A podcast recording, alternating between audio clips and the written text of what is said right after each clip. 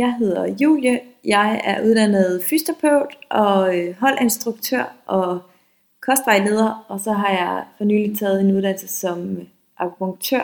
Jeg arbejder til dagligt som selvstændig, hvor jeg kombinerer de her forskellige ting. Jeg har blandt andet en blog, hvor jeg skriver en masse omkring træning og mad, deler en masse opskrifter. Jeg har lavet en kogebog, og så arbejder jeg som akupunktør også. Øh, min holdundervisningsdel bruger jeg også, hvor jeg træner en masse gravid og øh, barslende kvinder. I dag der skal det handle lidt om træning. Der er nemlig også blevet spurgt lidt ind til øh, træning på specifikke målgrupper, som for eksempel gravid og efterfødselstræning. Og så øh, motivation til træning. Hvordan kommer man afsted? Og hvordan kan man bruge hjemmet til træning frem for altid at skal ind i et øh, motionscenter? Der bliver blandt andet spurgt lidt om, hvordan man får noget mere motivation til at bevæge sig, og hvordan man kan vælge de lidt mere aktive løsninger i løbet af en dag. Og altså, der er jo selvfølgelig den helt klassiske med at gå, hvor man kan frem for at tage bilen. For eksempel gå hen og handle, gå hen efter ungerne, når de skal hentes, gå ind til byen. Hvad man nu kan, øh, altså strækninger i ens hverdag, i stedet for at køre så meget. Øh, det kunne jo også være netop at tage trapperne frem for at tage øh, rulletrapper eller en elevator. Man kunne også parkere lidt væk fra sin arbejdsplads og lige gå det sidste, eller bare generelt bruge sine pauser på arbejdet på at bevæge sig lidt mere. Jeg får det ikke sådan vildt godt i min krop, hvis jeg har haft en hel arbejdsdag foran computeren, så jeg kan godt lide lige at komme op og strække mig og bevæge mig og få lidt energi. Så der hvor jeg lige kan lægge en pause ind med lidt motion, der gør jeg det også. Hvis man har små børn og er ude at gå med barnevogn, så kunne man jo også melde sig til at være den, der skubber den op ad bakkerne. Det går lige i ballerne og giver god træning til lungerne også. Så hvis vi er ude at gå, så vil jeg faktisk gerne være den, der tager vognen op ad, op ad de her forskellige bakker, så jeg lige kan få lidt ekstra motion.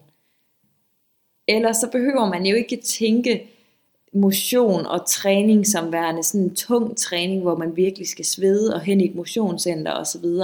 Alt tæller, og det skal man også huske sig selv på. Så lidt leg med ungerne, hvor man tumler med dem, eller løber efter dem, eller kaster lidt rundt med dem, det er mega effektivt, og det er altså også en form for træning.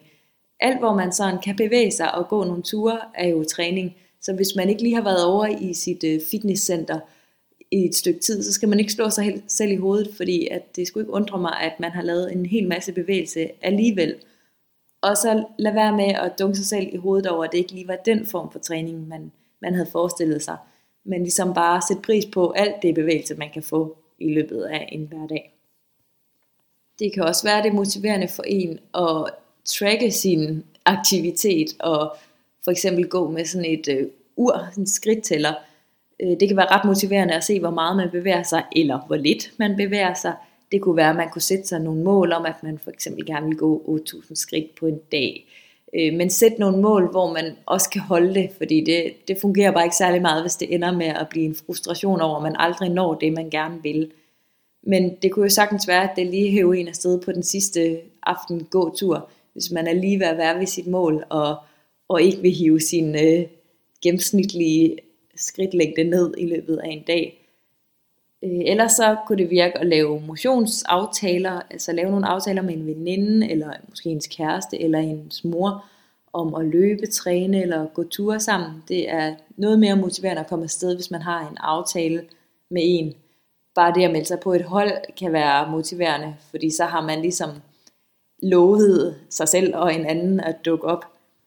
Så kan det være, at det får en lidt mere afsted jeg forsøger også nogle gange at stræbe efter lidt mindre. Så hvis jeg nu ikke rigtig lige ved, om jeg overgår at tage den her løbetur, så ved jeg bare, at hvis jeg siger til mig selv, at du skal ud og løbe 15 km, så får jeg det bare ikke gjort. Hvorimod, at hvis jeg siger, du skal bare lige afsted på 2 km, bare lige løbe ned til børnehaven og tilbage igen, så, får jeg det, altså, så er chancen for, at jeg kommer afsted noget større. Og når jeg så alligevel er ude og er nået ned til den her børnehave, så går det jo egentlig lige så godt. Og så plejer jeg faktisk at altså, snuppe nogle flere kilometer og gøre turen længere. Men hvis jeg ligesom først har bestemt mig for, at det skal være en vild lang tur, så synes jeg, det er meget mere uoverskueligt at komme ud på.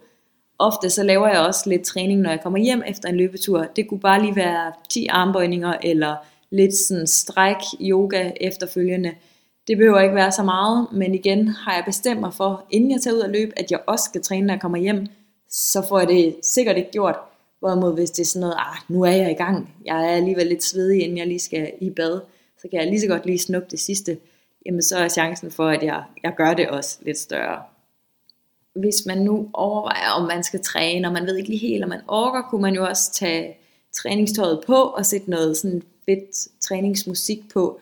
Ofte hvis jeg hører noget musik med sådan lidt god energi i, så får jeg lyst til at komme afsted. Det motiverer mig lidt til at komme ud.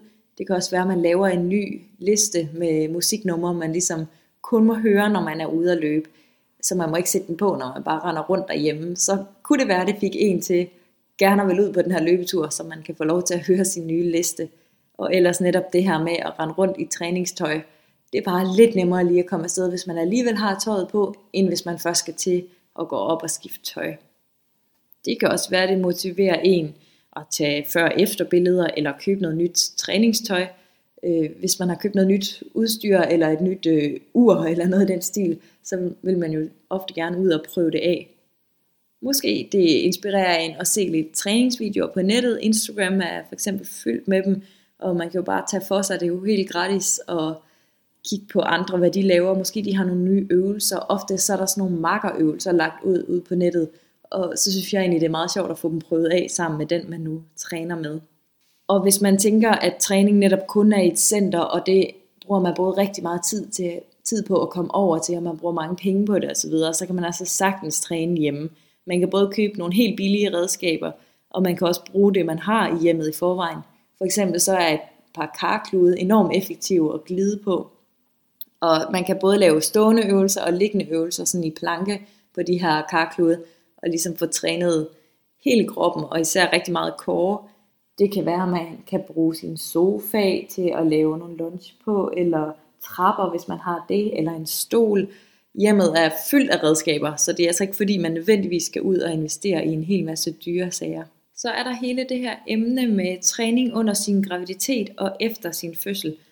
Og det er sådan lidt et sårbart emne, eller hvad skal man sige, der er mange, der stopper sin træning, når man bliver gravid, fordi man er bange for at gøre noget forkert, og der, man har måske hørt, at øh, det må man ikke, og hvad må man så, og i stedet for at gøre noget, hvor man er lidt usikker, jamen, så er det måske bare lidt bedre at lægge sig på sofaen. Og det er i virkeligheden bare super ærgerligt, fordi træning er nærmest allermest vigtig, når man er gravid.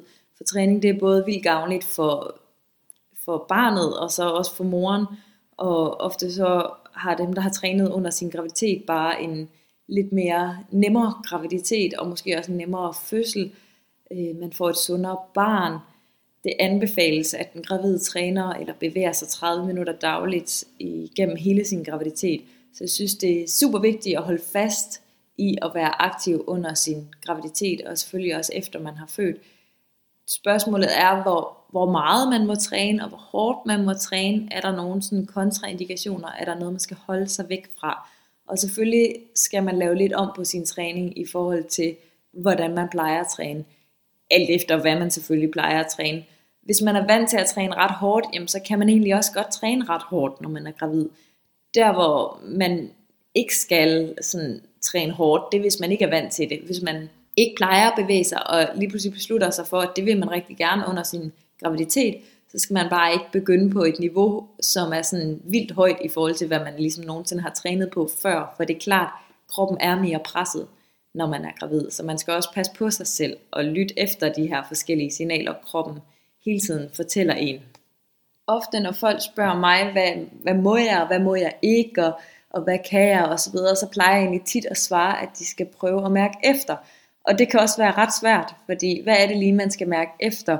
Og måske mærker man noget, der er ubehageligt, og så tænker man, ej, det må jeg nok hellere lade være med. Men igen, der er også mange ting, der måske, jeg ved ikke om de føles ubehagelige, men de føles anderledes, end man, hvad man er vant til, før man blev gravid, og det er altså helt naturligt, og det må gerne føles sådan. Man har jo mere vægt på, man løfter meget mere, og det ligger for til, hvilket gør, at man svejer mere i ryggen, så der vil automatisk være sådan en større svej om i ryggen, og man vil måske kunne mærke det tydeligere i ryggen, man vejer jo automatisk også mere, hvilket kan mærkes i ledene og så videre. Så måske så har man en lidt anden følelse i knæene, end man plejer. Men alle de her små sådan anderledes følelser, også ned i bækkenet og så videre, det er jo ikke fordi, at man skal være bange for dem. Altså mange af de her øh, følelser er helt naturlige, fordi at det her barn ligger og presser på nogle ting, og det fylder ind i ens krop. Så selvom at man kan mærke nogle små ting, som, som føles anderledes, så er det altså helt okay stadig at blive ved med at bevæge sig. Hvis det føles som en mere smerte eller sådan et større ubehag, så vil jeg jo helt klart anbefale, at man undgår den her øvelse, øh, og lader være med at lave den her bevægelse, der nu har givet ubehaget.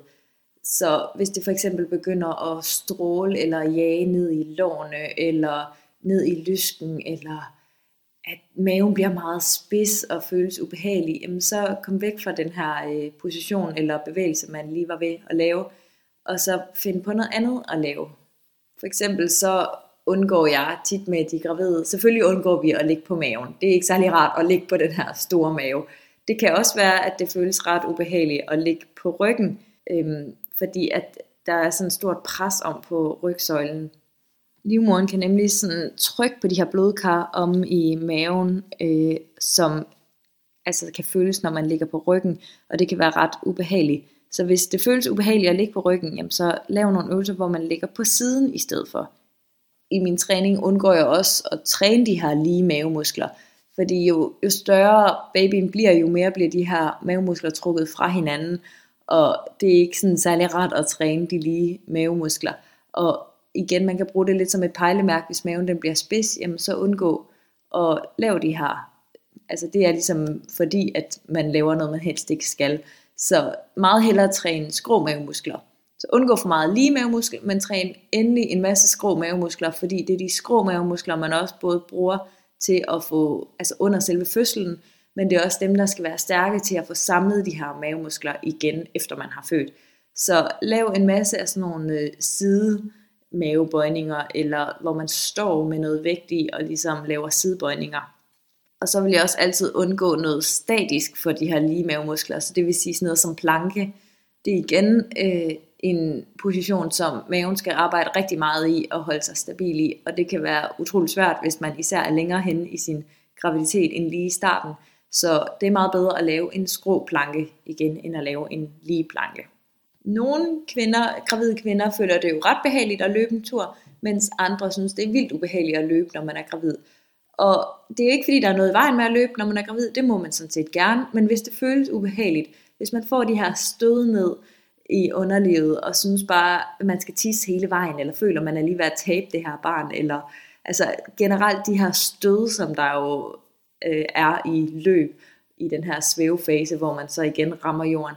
Hvis man føler dem ubehagelige, så lad være med at løbe. Der findes så mange andre måder at træne på, og også øh, at træne sin kondition og sit åndedræt på. For eksempel sådan en cross-trainer, eller hvis man synes, det er mere behageligt at cykle, eller bare gå nogle hurtige ture. Der er mange andre løsninger end lige løb, så hvis man gerne vil træne sin udholdenhed, men ikke kan løbe, så fortvivl ikke. Der er altså også andre måder at træne den på. Under mine basishold, der træner jeg også ret meget bækkentræning, øhm, fordi det er jo super vigtigt at have den her stærke bækkenbund. Man skal ligesom forestille sig ens mave som en kasse, hvor at der er et låg på, der er nogle sider, der er en front, og der er en bagside, som jo er ryggen. Super vigtigt at have alle de her sider af kassen stærke, så det bliver en stabil kåre og en stabil kasse. Men det er så super, super vigtigt, og nok allermest vigtigt, at have en god bund i kassen. Især når man har godt med pres på den her kasse, som det jo er at være gravid. Øh, så er det super vigtigt, at bunden ligesom holder. Øh, og derfor så er det vigtigt at få lavet de her bækkenbundsøvelser. Og jeg laver dem tit, hvor man ligger ned på ryggen, og så øh, får nogle dybe vejrtrækninger helt ned i maven. Og så øver det her med at knibe sammen, knib underlivet op mod navlen, og holde knibet, og så slap helt af. Bare gør det helt langsomt. Tit så får jeg det til at følges ad med vejrtrækning, så at udåndingerne, det bliver der, hvor man kniber, og indåndingerne, det er så der, hvor man slapper af. Man kan bare ligge og lave dem helt basis ned på en måtte på gulvet, presser sin lænd godt ned i gulvet, men man kan også sagtens sætte lidt ekstra udfordring på, så at man for eksempel løfter bagdelen, eller forsøger at løfte en ben, det kan være at hoste eller grine, eller på en eller anden måde ligesom presse citronen lidt ekstra, men hvor det så er muligt at holde knibet. Hvis det begynder at blive svært at holde det her knib, så gå tilbage til den position, man var i før, der hvor man godt kunne holde knibet.